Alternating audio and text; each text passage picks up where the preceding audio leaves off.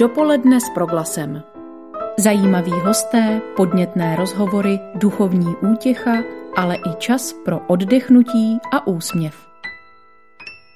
Dobrý den z Brna, je tu 9:00 a s ní začíná Dopoledne s Proglasem, kterým vás 7. prosincový den provede Jan Krbeč.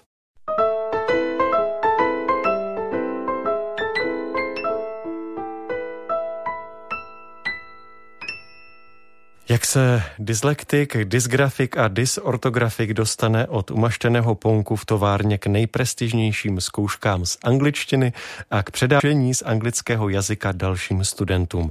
Odpovědi naleznete v dnešním dílu Dopoledne s Proglasem. Jehož hostem je Bronislav Broňa Sobotka, nadšený učitel angličtiny z Brna. A já doufám, že se nám podařilo přes internet spojení a že se navzájem už v tuto chvíli slyšíme. Já tě slyším báječně, doufám, že ty slyšíš mě taky. Ahoj, nebo hello. Hello, tak to mám radost. Broňo, vítej ve vysílání Proglasu. Když jsem domlouval tento rozhovor, zjistil jsem, že jsme oba narození v tom nejlepším ročníku, 81, takže krátce na to jsme si také potykali. To mě vede k otázce, jak to má angličtina s tykáním? Někdo říká, že se tyká i královně a druhý na to oponuje, ne, tady se vyká i malému dítěti. Tak jak to je? Ale čistě technicky je to opravdu tak, že si všichni v angličtině vykají. Protože to, co dřív bylo jako tykání a to, co najdeme třeba v Bibli, pokud budeme číst Bibli v angličtině, tak je though, tak to bylo vlastně tykání. Jakože otci nahoře tykáme, je to tatínek, ale to, co tam dneska zůstalo, teoreticky je vykání. Ale ve skutečnosti to je tak, že úcta, to, co my vyjadřujeme vykáním, se jenom vyjadřuje jinak. Že říkáme takový jako please, could you, thank you a tím, jak mluvím. Takže není to tak, že když někde v nějakém jazyce, nebo konkrétně v angličtině, není rozdíl mezi tykáním a vykáním, že by neexistoval způsob, jak tu úctu projevit.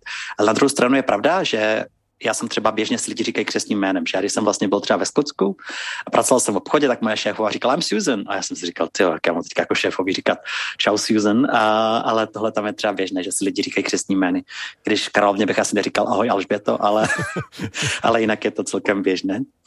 Takže to tykání se vyjadřuje nějakým tím osobnějším kontaktem, osobním jménem? Asi jo, ale někdy se říká, že tykání se překládá jako be on the first name term, jako být spolu na křestních jménech. Takže když někomu říkáš Honzo, tak jako kdyby tím naznačuju, že ti vlastně tykám. Kdežto, kdybychom se neznali, tak bych řekl třeba Dear Mr. Krbec a zároveň bych ti třeba řekl i vývolím jiný slova. Jako česky bych řekl nazdar Honzo, jak se máš? A kdybychom si vykali, tak bych v angličtině řekl Dobrý den, pane Krbec, jakým skladáváte dnešní den? A ukazuju tím. Já nebo i když se něco ptám, řeknu třeba nemáš tušku? To bychom si tykali. A kdybych řekl, omlouvám se, že vás ruším, ale chtěl bych se ptát, jestli náhodou nemáte tušku, tak tím vším jako kdyby vykám. Takže řekněme i tou zdvořilostní formou. Tím zbožilostním způsobem. To byla zakařená otázka hnedka na úvod, děkuji za ní. Broňa, nadšený učitel angličtiny z Brna. Jsi nadšený? Fám, že jo? A kde se to bere? Kde bereš tu sílu pro to být nadšený? Protože když se člověk podívá na tvoje videa a anglické kurzy, tak to tam prostě jako valíš. Ta energie z tebe čiší. Kde ty sám bereš tu energii? Kde se bere to nadšení? Ale já si myslím, že to jsou dvě části. První je, že mám fakt jako veliké štěstí. Mám štěstí na lidi kolem sebe, občas se říká, že člověk je průměr 5 lidí, se kterými se stýká nejčastěji, a takže bychom si dobře měli vybrat, který 5 lidí to je. A já mám v tomhle veliké štěstí na svou rodinu, kamarády, spolupracovníky, takže je hrozně jako lehký být nadšený, protože mám velmi jako šťastný a jednoduchý život v porovnání se spoustou lidí.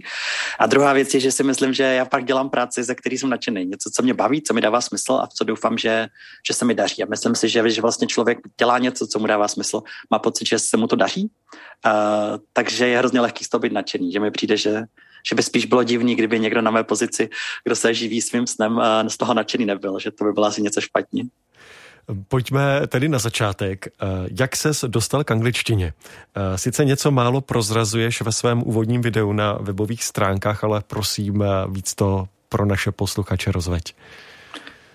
No, já myslím, že to bylo náhoda. Respektive, nedávno jsem četl, že Albert Einstein údajně řekl, že náhoda je pouze pro lidi, kteří odmítají uvěřit ve vyšší souvislosti, tak buď to bylo boží řízení nebo náhoda, asi spíš boží řízení. A to bylo, já jsem pracoval v Třebíči ve fabrice, která se jmenovala Uniplet a ona krachovala.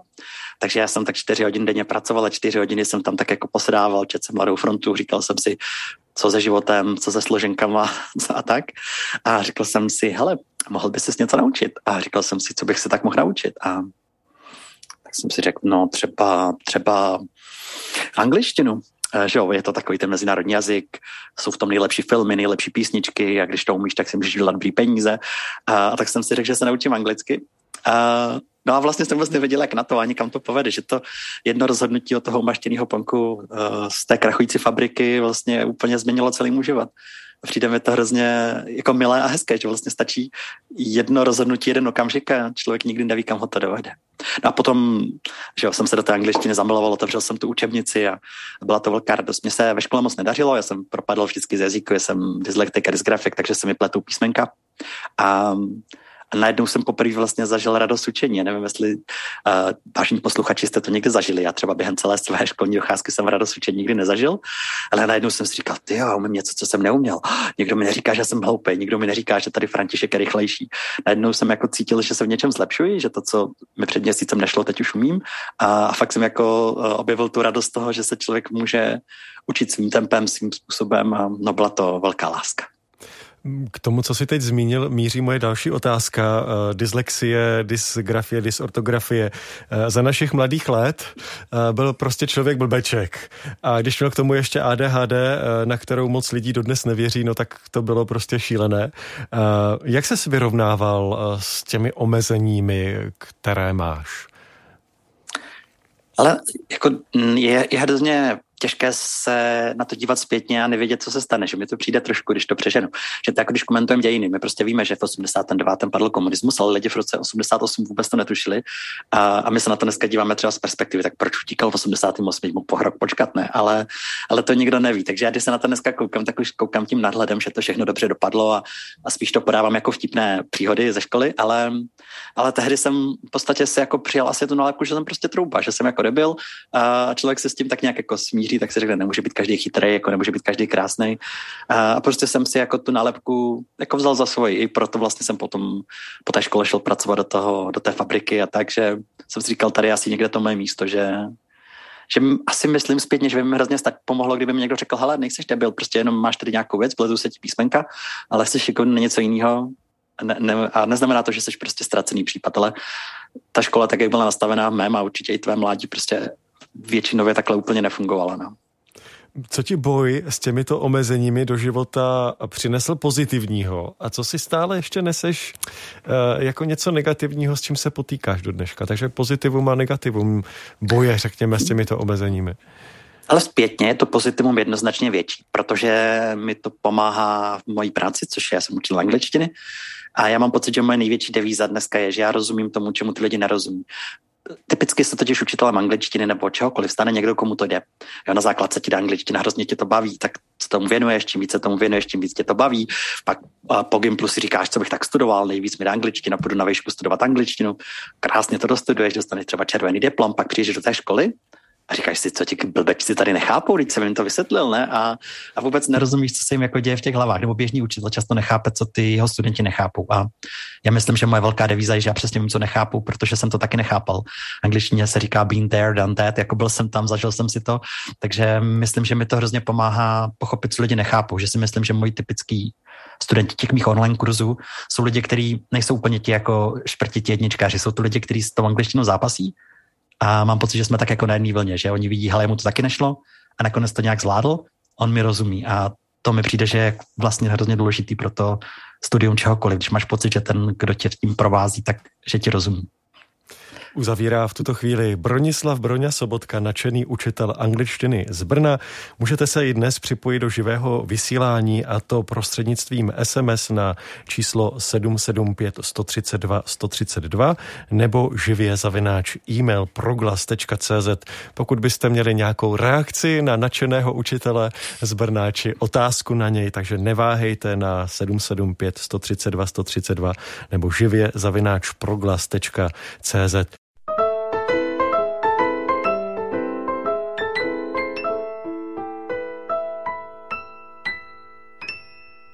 Máme tu otázku od posluchačky Marie. Díky za zajímavého hosta.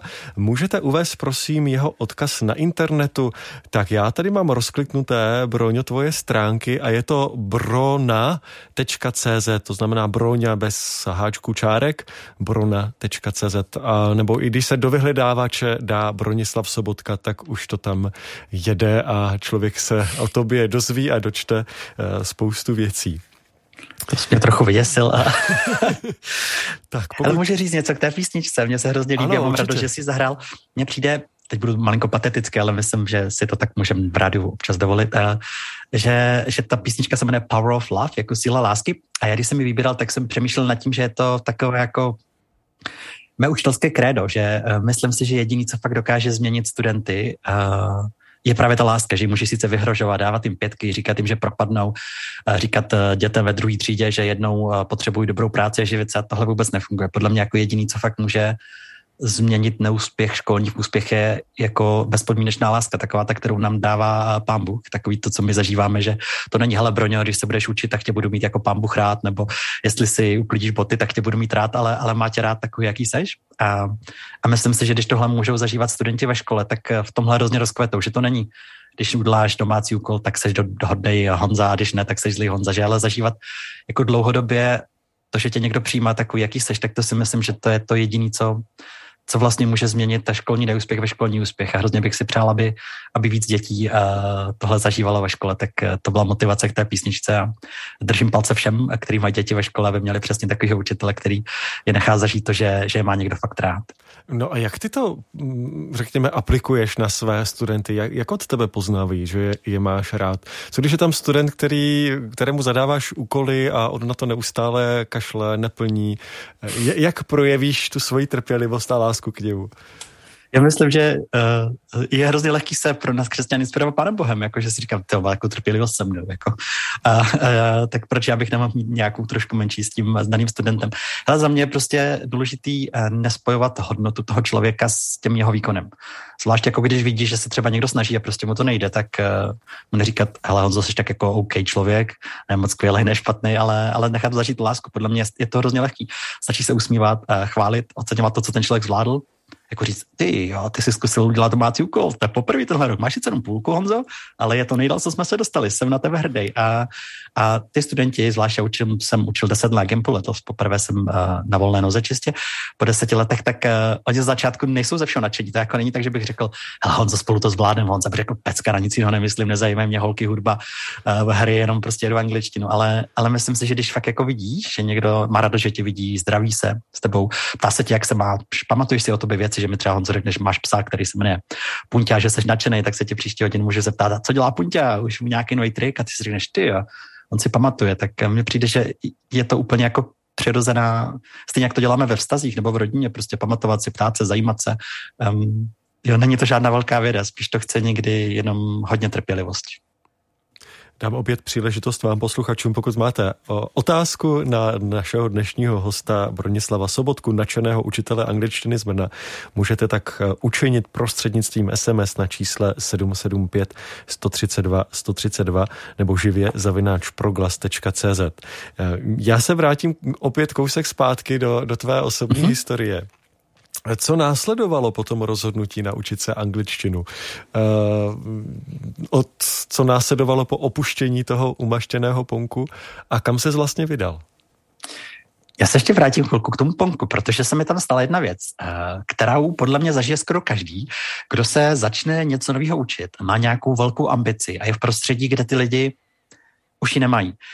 Mě vlastně všichni tam v tom podniku Unipletu krachující říkali, ty vole, o co se snažíš, vždyť si propadal z matiky, to taky, ale to, co mi říkali, propadal si z češtiny, z němčiny, ty si jako myslíš, že sám naučíš anglicky, na co si tady hraješ, a jako vlastně tohleto prostředí, kde jsou lidi, kteří se úplně ne třeba v životě daří, tak mám pocit, že mají takové tendence si toho člověka tam udržet, protože když někdo z toho prostředí najednou jako zmizí, že se mu podaří nějak uspět, tak to nastavuje zrcadlo jim, že oni možná, kdyby se víc snažili, tak by to taky zvládli. A to lidi nemají moc rádi. Tak pro mě bylo zajímavé, že jsem ty lidi tam dost jako proudil, že oni říkali, proč tam nejdeš na kafe, proč já nevím, neděláš normální věci, že zpětně jako bylo zajímavé, že je to jako štvalo. Já jsem na jedno místo rádia Bláník poslouchal BBC, oni tady něco žvatlé a tak dej si to dosluchat tak a tak.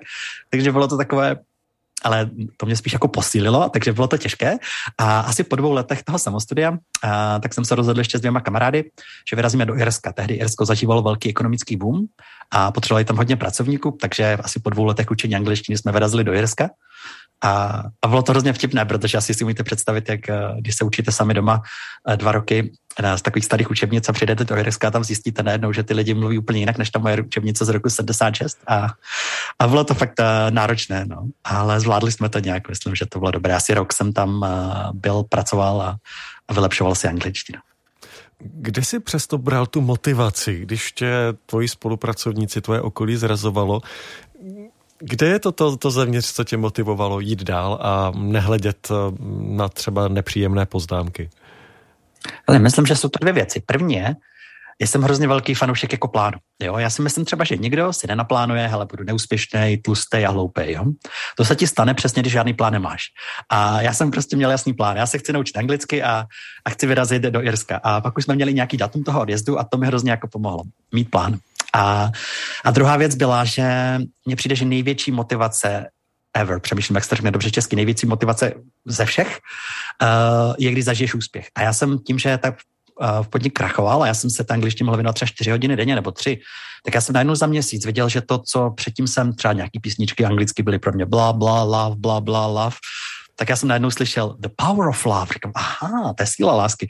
Nebo jsem šel kolem nějakého billboardu, nebo jsem někde něco viděl napsané a najednou jsem jako měl pocit, že se zlepšuju, že jsem zažil úspěch, že to, co třeba na začátku té učebnice má nějaký článek, já jsem nerozuměl ničemu a najednou po měsíci jsem si přečetl Honza je v New Yorku, Honza je šťastný a najednou ten zažít úspěch mi přijde, že je hrozně důležitý. Já si myslím, že tomhle je učení jako třeba hubnutí. Když budeš na nějaké dietě a po měsíci zjistíš, že si zubnul 4 kila, tak se na to vyprdneš. Ale když najednou zjistíš, že já jsem zubnul 2 kila za týden, tak to je pecka nebo kilo třeba, že budu takhle dál pokračovat. Takže zažít úspěch je podle mě největší motivace. A já jsem měl štěstí, že jsem poprvé snad jako zažil nějaké učební úspěchy a to mě hrozně motivovalo.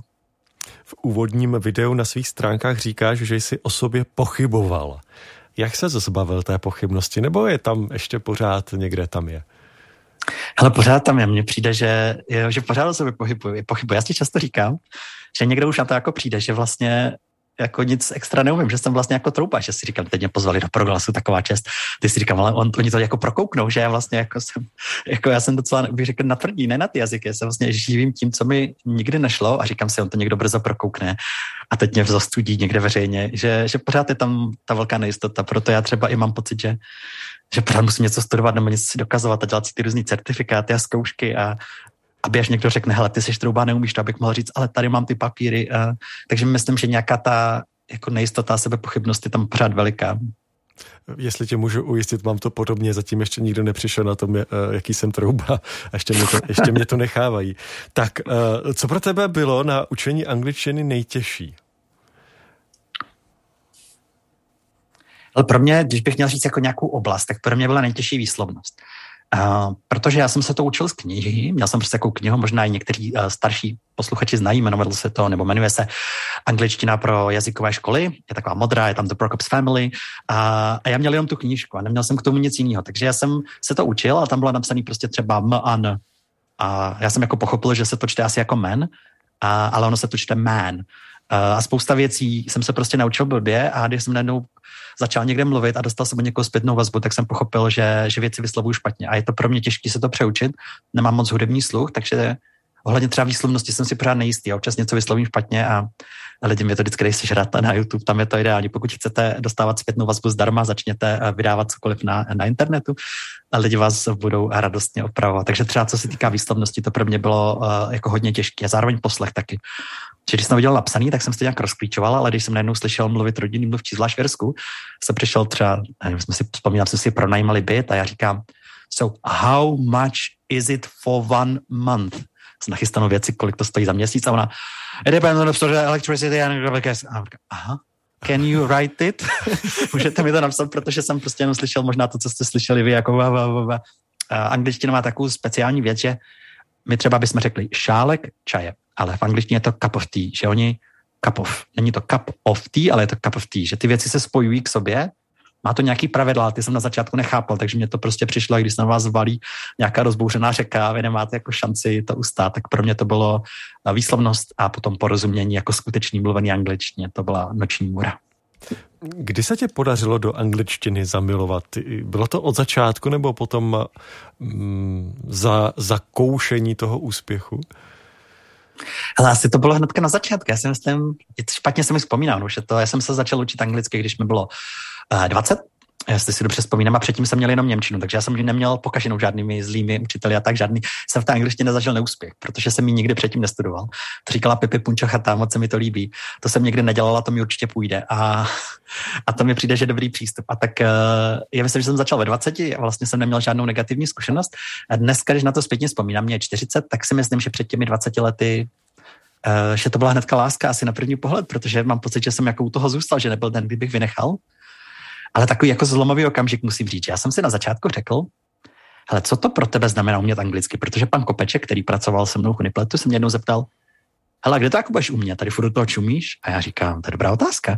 A tak pro sebe jsem si řekl, že až někdy budu sledovat BBC televizi, zprávy nebo v rádiu a budu tomu rozumět tak jako česky, že nebudu si soustředit na každý slovíčko, ale fakt budu poslouchat, co mi říkají, že to bude ten okamžik.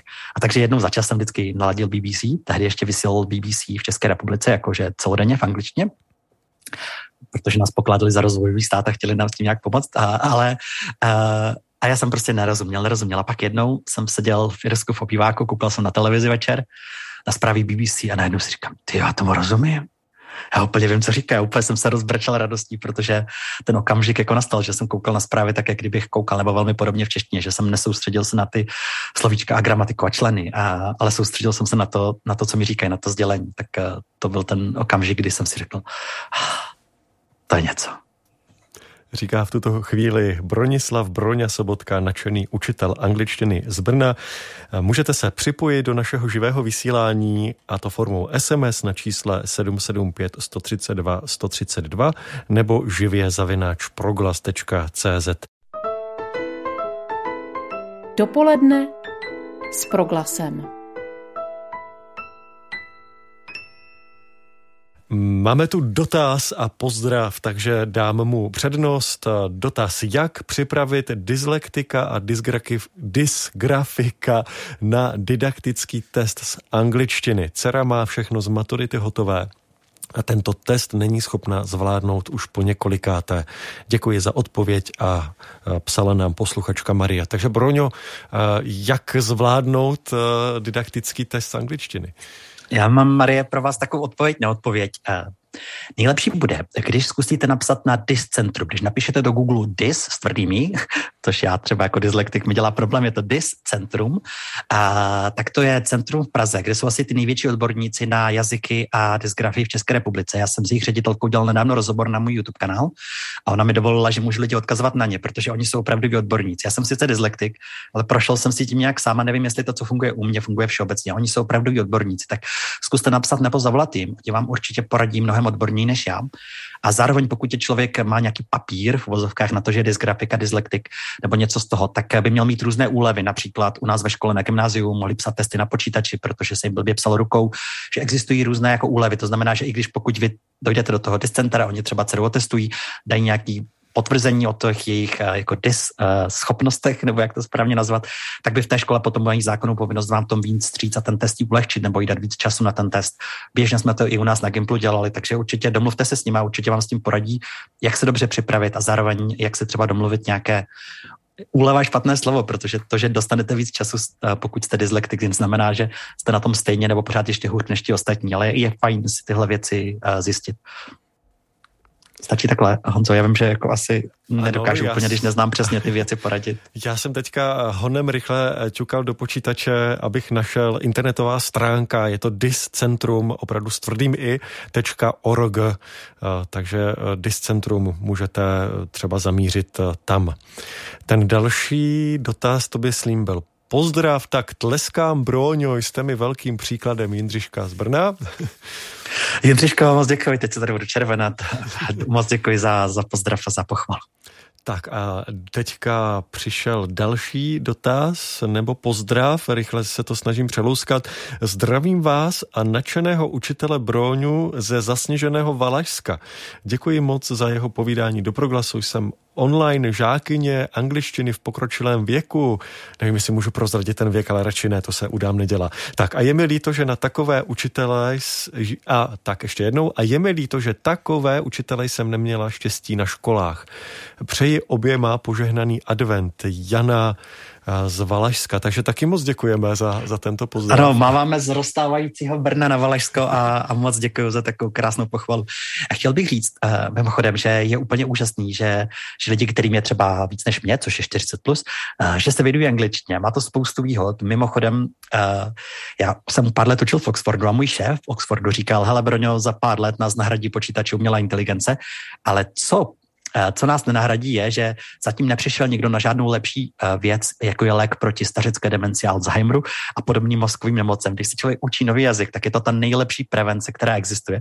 Takže on třeba ten můj šéf z Oxfordu tvrdí, že za 10 let se budou učit lidi jazyky jenom proto, aby si zachránili mozek, protože překladače už budou tak skvělí, že nebude nikdo to teoreticky potřebovat. Já nevím, jestli má pravdu, ale učit se anglicky, když je vám třeba 70, 80, já mám online studenty přes 90 let, píšou mi taky věci, hele Broňo, mám takový tady rest, do smrti se chci naučit anglicky, je mi 92, psal jeden pán, už nemám moc času na experimenty, co bys mi poradil a to mi přijde, že je úžasný. Takže jestli je někomu třeba 50 a říká, že už je na angličtinu starý, tak byste si měli šáhnout do svědomí. Tam mířila moje taková skrytá otázka nebo taková zásobovací otázka, otázka do zásoby, abych to možná řekl správně. Jak je to s věkem a učením angličtinou? Protože většinou se tak říká, no já už jsem na to moc starý, mě už to nejde. Jak je ta úspěšnost naučit se angličtinu? Je to výmluva.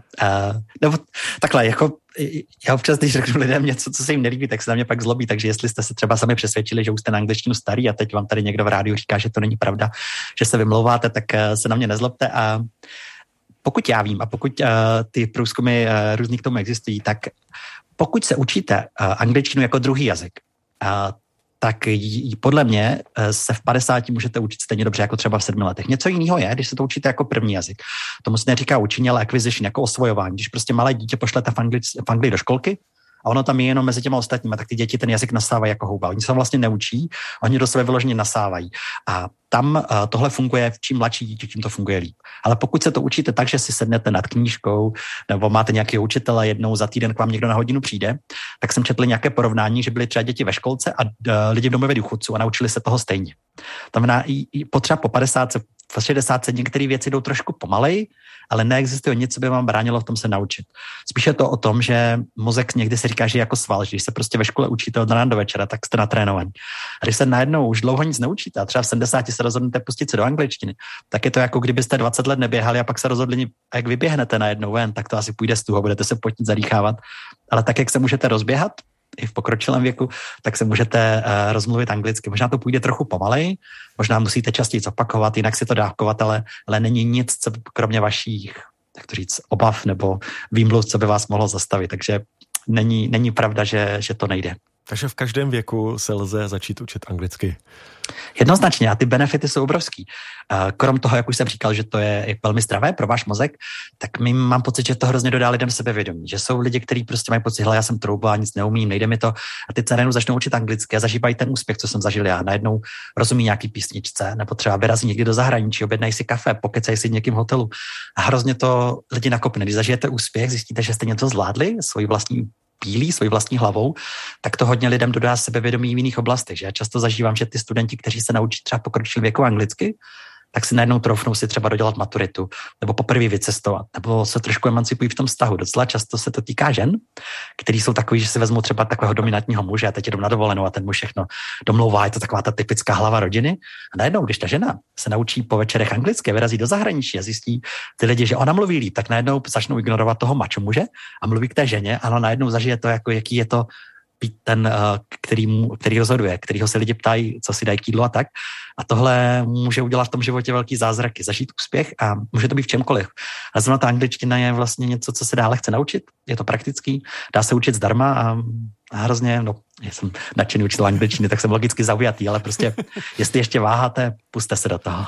Na to reaguje tady zpráva od posluchačky Evy. Váš host mě úplně nabíjí energií a chutí znovu začít s angličtinou. Jsem nadšená z hosta. Takže Broně nadšený z angličtiny. No a host je teďka nadšený taky, tak moc děkuju. Krásný. A pak tady máme Long Live Broně. Thanks, Jirka. Oh, thank you, Jirka. It's really kind of you. Tak vlastně to, co si říká teďka naposledy, mě to vede k té otázce, když se chce někdo skutečně naučit anglicky, jak na to? Jak se vyvarovat třeba, anebo jaké jsou a jak se vyvarovat těch nejzákladnějších chyb, že člověk po dvou lekcích to zavře a zase na dlouhou dobu to odloží? Já mám, ta odpověď bude mít dvě části. Ta první je taková trochu reklamní, ale je to kurz zdarma, tak snad to nevadí. Já mám kurz asi dvouhodinový, který se jmenuje Naučte se konečně anglicky, když na to nemáte čas a hlavu. A tam ve 2 hodinách přesně tyhle rady říkáme. Ten kurz je úplně zdarma, když najdete na mý stránky brona.cz a kliknete na online kurzy, tak myslím, že hnedka první nebo druhý kurz se jmenuje Naučte se konečně anglicky, když na to nemáte čas a hlavu. A tam přesně na tohle odpovídám, na tu otázku krok za krokem, jak si zlepšit čtení, jak si to naplánovat, jak často opakovat. Ale kdybych měl něco vypíchnout, tak nejdůležitější je mít plán. Protože lidé si často řeknou, hele, já se budu učit anglicky, nebo zlepším si angličtinu. Ale co to jako znamená? Kdy přesně si sednu k té angličtině, co budu dělat? A lidi hrozně často selhávají na velkém nepříteli názvem rozhodovací paralýza. Protože vy můžete dělat cokoliv, a když je tolik možností, tak úplně nejjednodušší je nedělat nic. Když si ale řeknete, každý ráno u snídaně budu během pití kafe a snídání pracovat s aplikací Duolingo, která mimochodem Duolingo je taky zdarma, je to pro začátečníky skvělá aplikace a je to ta nejoblíbenější aplikace na celém světě v učení jazyků. Má víc studentů než všechny školy ve Spojených státech dohromady. A když si řeknete, každý ráno u snídaně budu dělat Duolingo, a každý den po cestě do práce a z práce budu poslouchat třeba Broňové podcasty nebo jakýkoliv jiný podcasty, kde mluví někdo o angličtině, tak to, že budete vědět, kdy budete něco dělat, kde to budete dělat, a co budete dělat, tak je ten nejdůležitější základ. Udělat si jasný plán. V Americe mimochodem se ptali třeba lidí, budete k volbám? A oni řekli buď ano nebo ne, a pak měřili, kolik lidí šlo k volbám. Ale když se jich zeptali, v kolik budete volit a jak se dostanete do volební místnosti, tak tihle lidi měli výrazně vyšší volební účast, protože oni už se museli zamyslet, kdy to udělají a jak to udělají. A jenom tyhle dvě otázky zvýšily volební účast. Tak a stejně tak to funguje s angličtinou. Zkuste si říct, co budete studovat, kdy to budete studovat a udělejte si nějaký plán, klidně se někam vylepte, třeba na ledničku nebo na záchod a máte na půl vyhráno.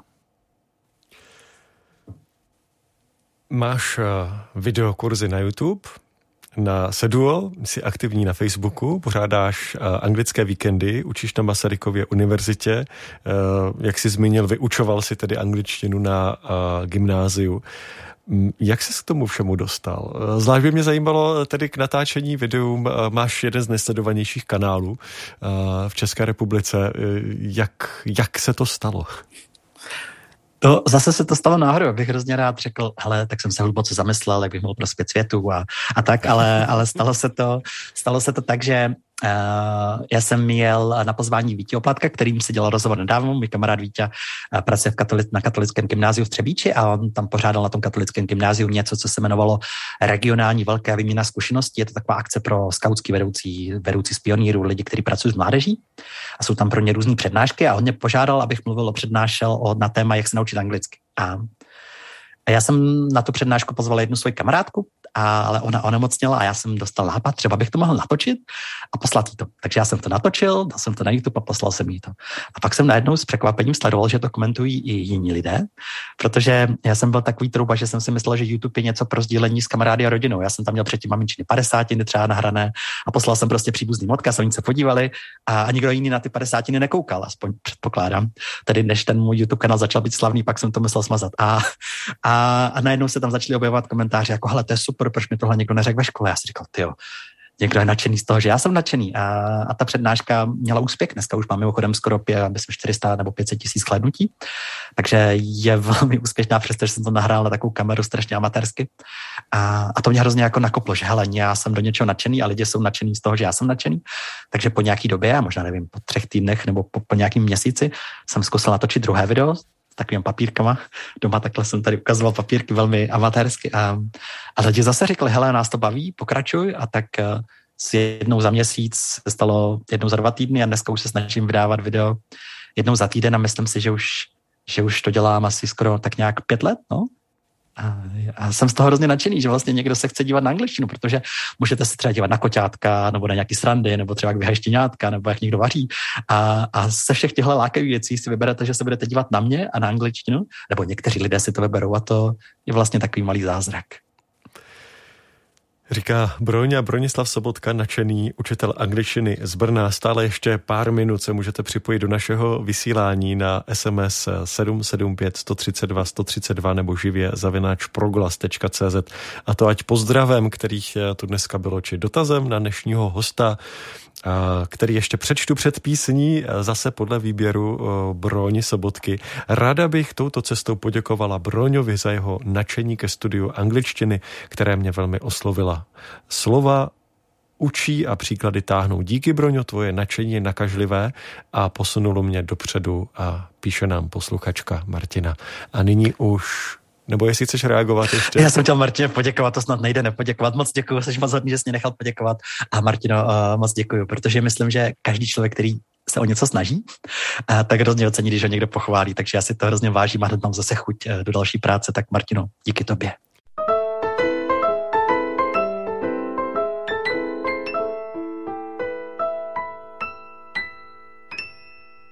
A nadšeném studiu angličtiny. Máme tu dotaz, během písničky dorazil: neumím anglicky ani slovo, v 89. roce jsem měla 19, dělám stejnou práci 28 let, do zahraničí nepojedu. Myslíte, že by mělo smysl učit se anglicky? Nemám ani internet. Martina z Kroměříže. Tak Broňo... Hele, stručně, Martino, anebo kdokoliv posloucháte a přemýšlíte nad něčím podobným, já myslím, že spíš ne. Je to hrozně těžký to říct, ale za mě, pokud nemáte jasný důvod, proč se chcete naučit anglicky, tak to nezvládnete. Já nutím své studenty, aby si napsali aspoň 3 důležitý proč. Aby napsali, proč se chci naučit anglicky. Třeba protože si chci rozumět anglickým písničkám, protože si poprvé chci přečíst Hemingway v angličtině, nebo protože chci něco. Pokud ale nemáte 3 silný proč, tak u toho nevydržíte. Člověk začne a skončí. Fakt je důležitý vědět přesně, proč se chcete naučit anglicky, nějakou motivaci, něco, co vás láká, něco, co vám nedá spát, něco, na čím budete v noci přemýšlet. A učení se pro učení, to určitě známe všichni ze školy, to k ničemu moc nevede. Co bys poradil, Broňo, nám, věčným začátečníkům, kteří už nad sebou zlámali hůl a nemají chuť se do učení znovu pustit? Je to ten, ty 3 motivace nebo ty 3 důvody, proč se anglicky učit? Ale překvapivě, já bych vám poradil, začněte už konečně na tom makat opravdu. Protože naučit se anglicky je změřený, jak dlouho to trvá. A lidi často mají pocit, že se učí anglicky, ale když si to budete měřit opravdu poctivě, kolik času věnujete učení angličtiny týdně, tak můžete zjistit, že to je třeba hodina týdně. Jenže abyste se naučili tak nějak dobře anglicky, tak je to řekněme třeba 700-800 hodin času. No a pokud tomu vydajete hodinu týdně, tak je to 50 hodin za rok, řekněme. To znamená, že byste se učili asi 16 let, pokud byste nepřestali, což nikdo nevydrží. Za mě mnohem lepší je, puste se do toho, makejte třeba 30 minut, 40 minut denně, vypněte si Facebook nebo jiné sociální sítě, přestaňte se dívat večer na zprávy, vstaňte hodinu dřív a za tu hodinu denně najednou uvidíte takový pokrok, že vás to hrozně nakopne. Já myslím, že angličtina jako roztlačení nákupního těžkého vozíku. Jestli jste to někdy zkusili třeba v Kauflandu, tak víte, že když zastavíte, je strašně těžký ho roztlačit. Ale když už jedete, tak to jde skoro samo. Jenže když zase zastavíte, tak je to zase hrozně těžký. A ty falešní začátečníci vždycky začnou roztlačí, zastaví. Je to strašná makačka, až se na to vyprdnou. Takže pokud vám to doteď nešlo, je potřeba přidat. Sorry, jestli jsem zněl drsně. To je někdy potřeba, učitel někdy musí být drsný. Tvé heslo zní: life is too short for boring English lesson. Tedy, že život je příliš krátký na nudné anglické hodiny lekce. Snaží se tedy učit zábavnou formou. Jak to je důležité pro studium angličtiny? Z mého pohledu velmi, protože upřímně, pokud vás něco nebaví, tak si začnete hledat 1000 výmluv, proč to nemůžete dělat. Jo? Pokud třeba vás nebaví běhat, jo? Tak najednou říkáte, hele, musím uklidit, musím dodělat tuhle věc do práce, někdo se musí postarat o děti, někdo musí vynést smetí, vždycky je něco, co je potřeba udělat. Nikdo z nás nežije v perfektním světě, že byste si v 6 večer řekli, jo, mám všechno uklízeno, všechno hotovo, všecko je prostě skvělý, já už nevím, co by, tak začnu učit. Je potřeba říci, co mě baví. A pokud vás ta angličtina bude tak lákat, že se od toho nemůžete otrhnout, třeba protože budete koukat angličtinu na váš oblíbený seriál, nebo si budete číst knihu, po který jste vždycky toužili, nebo budete konverzovat s učitelkou, kterou tajně milujete, prostě cokoliv, co si tam najdete, co vás bude úplně, jakož tam bude ta vášeň, tak pak to půjde samo. Ale pokud to člověka nebaví, tak dřív nebo později vždycky skončí. Čím, Broňo, živíš ten vnitřní motor, který tě pohání, dává sílu k tolika aktivitám, k tolika činnostem, k tomu nadšení? A jak odpočíváš? To jsou hrozně těžké otázky. Kdyby se mě zeptala něco ohledně angličtiny, bylo by to výrazně jednodušší. Já teď odpočívám radostně s naší dcerou Hermínkou, třeba takové radostné snídaně, kdy jsem s Hermínkou a mojí dcerou Verunkou, teda dcerou mojí ženou Verunkou, to teda jsem poplet. Tak sedíme ráno u snídaně, žena dělá snídaní, pijeme kafe, povídáme si, tak to jsou takové ty hezké chvilky. A to mám pocit, že jak kdyby se zastavil čas, je to hrozně příjemné. A jinak odpočívám u běhání. To mě hrozně baví, protože tam nejde dělat nic jiného. Já pořád si dělám poznámky a furt něco chci vymýšlet, ale když běžím, tak jsem rád, že dýchám a nemůžu dělat nic jiného, nemůžu u toho řešit mobil, tak to mi pomáhá. A myslím si, že z rodiny a i z nějakého pohybu tak čerpám i tu energii, takže jim za to moc děkuji. Já také moc děkuji. Ještě než se rozloučíme, připomenu odkazy na internetové stránky, které během dnešního vysílání byly zmíněny. První je internetové stránky, které jsou o tobě, brona.cz, kde se dozvíte další informace. Potom Dys-centrum, jedna posluchačka psala ohledně potíží udělat didaktický test z angličtiny, takže na dyscentrum.org vám poradí. A zaznělo tu ještě Duolingo, cs.duolingo.com o jednoduchém učení se angličtiny. Takže dospěli jsme k závěru dnešního dopoledne s Proglasem. Jehož hostem byl Bronislav Sobotka, nadšený učitel angličtiny z Brna. Tak doufám, že se podařilo našim posluchačům, ale z těch zpráv, za které děkuji, to vyznívalo předat to nadšení, aby se nebáli do angličtiny pustit, ať už jim bude ať už jsou jakkoliv vysokého věku. Broňo, moc děkuji, že jsi s námi strávil tento dopolední čas a přeji ti vše dobré. Já moc děkuji za pozvání a nebojte, určitě to zvládnete. Od mikrofonu se s vámi loučí Jan Krbec, vše dobré přeji i vám. Dopoledne s Proglasem.